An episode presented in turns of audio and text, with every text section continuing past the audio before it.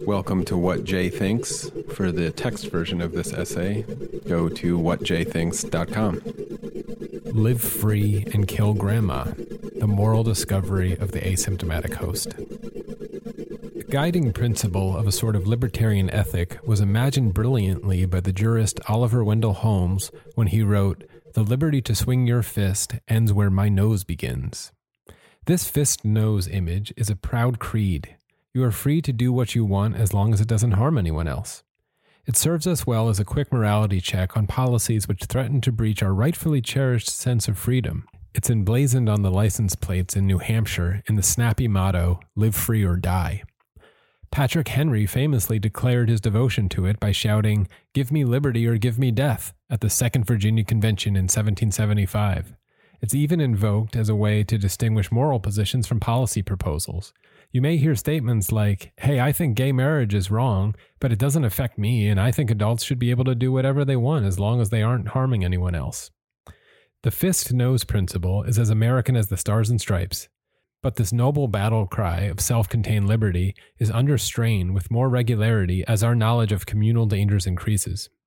Much of the strain results from what evolution has equipped us humans to be responsive to we react quite well to dangers that our sensory data delivers to our conscious experiences, especially to our visual and auditory fields. If we experience the image and sound of a roaring lion charging directly at us baring its sharp teeth, evolution triggers an appropriate fear response and a message to our leg muscles to deploy the run away as fast as you can program. Some dangers are real but invisible to our senses up to a certain point. In Don Hoffman's bold hypothesis, The Case Against Reality, he uses the example of exposure to the sun. Evolution has rendered ultraviolet radiation invisible to all of our senses until our skin is exposed to too much of the invisible stuff and we start to feel and see itchy, painful red sunburn. This swiftly prompts action in the form of seeking shade or sunblock. But even this type of semi invisible danger pales into comparison with what we now face. The failure or success the failure or success of responding to the charging lion or the painful sunburn are dangers to our own selves. If we decide not to run away or move, we're the one who suffers the consequences. A swinging fist and an innocent nose is a clear analogy of tangible physical entities with barriers that evolution has rendered in obvious visible ways. When the fist hits and the blood spurts, the line has been crossed and the principle violated. But when we attempt to apply the principle to challenges like the invisible to the naked eye culprit of virus transmission, suddenly the analogy begins to erode. When we add the significant complication of a networked world with near instant information sharing and rapid travel, the analogy loses even more potency. The fist nose principle can be challenged in this statement. In an interconnected and interdependent world, acquiring knowledge about abstract, indirect, shared risks, vulnerabilities, and dangers, my nose may be much closer to your fist than it appears. Social scientists and economists have known about this concept for a long time. We know the visibility of moral responsibility is even more powerful when we are reminded that it is visible to everyone else. We value our reputation and status in our tribe above nearly everything, and we will do just about anything to protect it. Here's a way to grasp the power of visible moral responsibility. Imagine every human on Earth had evolved to have very good eyesight. We could actually see things as small as viruses and bacteria without technical aid. Pretend our eyesight was so good that we could even distinguish specific types of viruses from a distance. At this point, you likely don't need me to remind you what the coronavirus looks like at great magnification. Now imagine that everyone on Earth was assigned a unique color which was branded onto viruses that pass through our bodies. Perhaps this color system would help officials and medical professionals track the specific order and method of spread of diseases in order to treat us more effectively. And remember that we could all see these color coded viruses as easily as I can see, well, your swinging fist. You'd see your color tagged virus on the subway pole that you just grabbed after coughing into your hand, and everyone else would see it too. And when someone else picked up the virus from that pole, they would then also get your color. If they then pass it along to someone else, their color appears just above yours, and so on. The result would be that everyone carrying the infection would have a stack of colors in descending order of how they were acquired.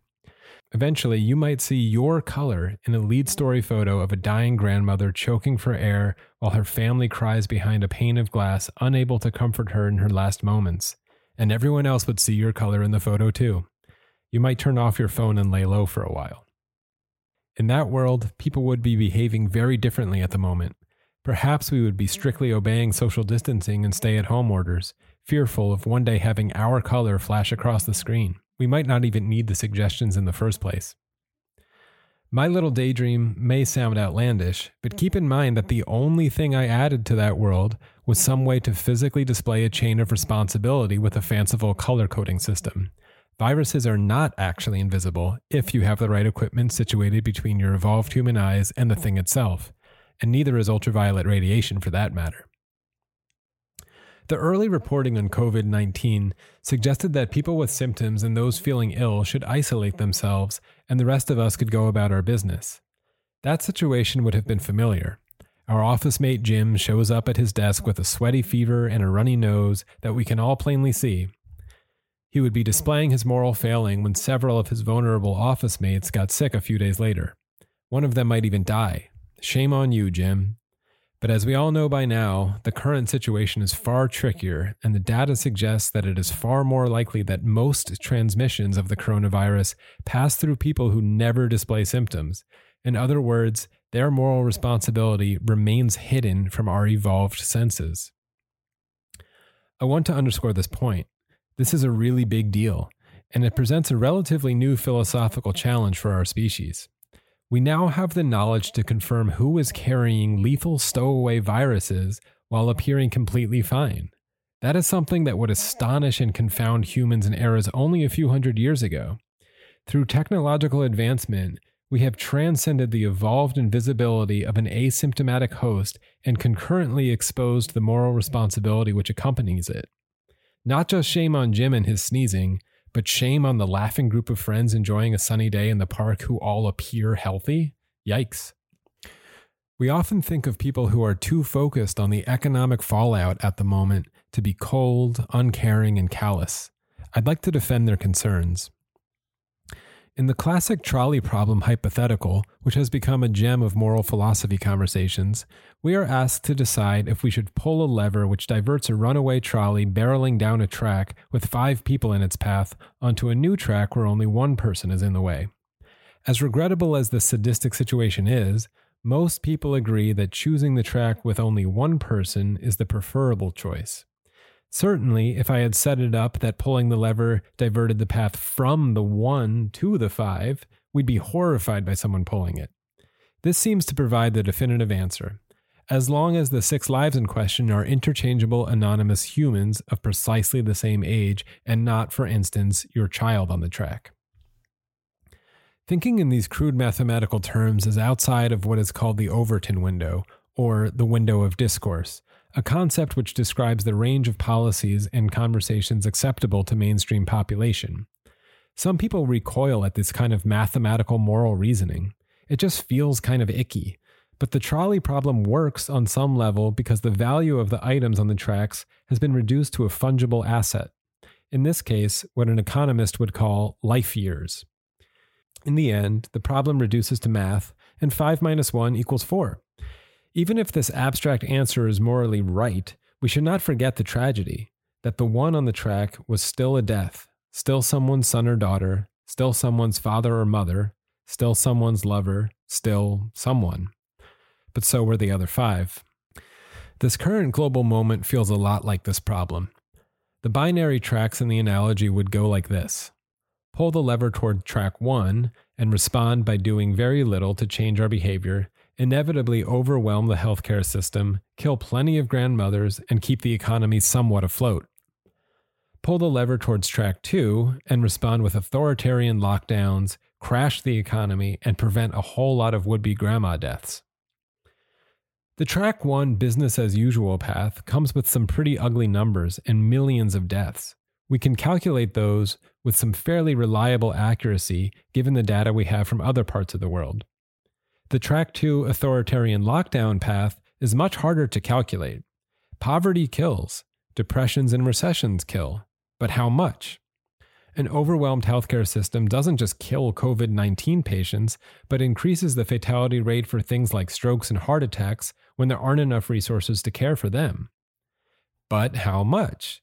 These calculations are daunting, but not impossible. There are economists armed with powerful computers who are quite good at that kind of thing. The economist Robin Hanson is trying to do exactly this. Of course, both of these tracks are caricatures of extreme positions.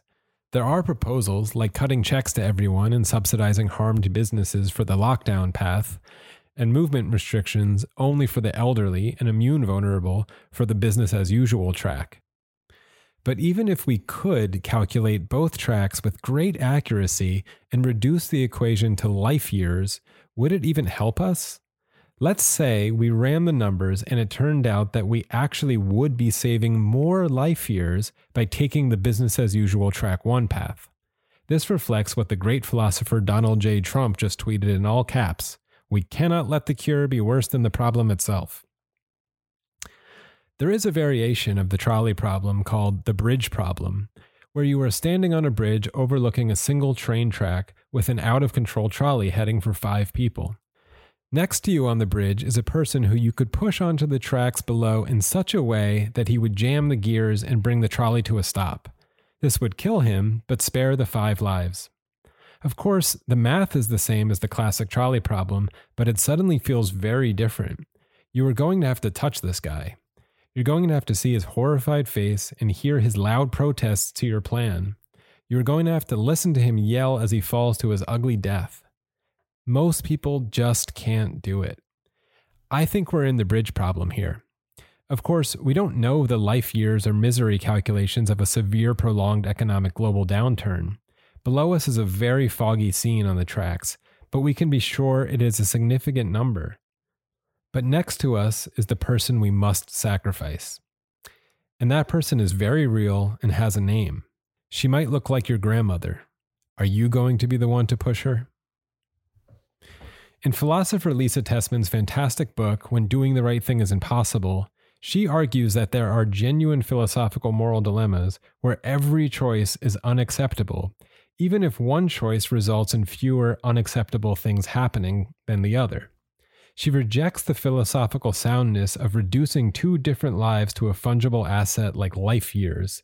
My years of life left will never be comparable to yours, no matter how hard we try. I find this argument psychologically useful.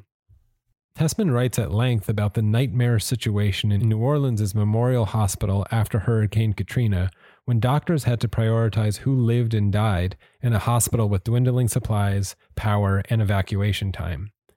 This situation is sadly repeating itself in Italy as I write these words.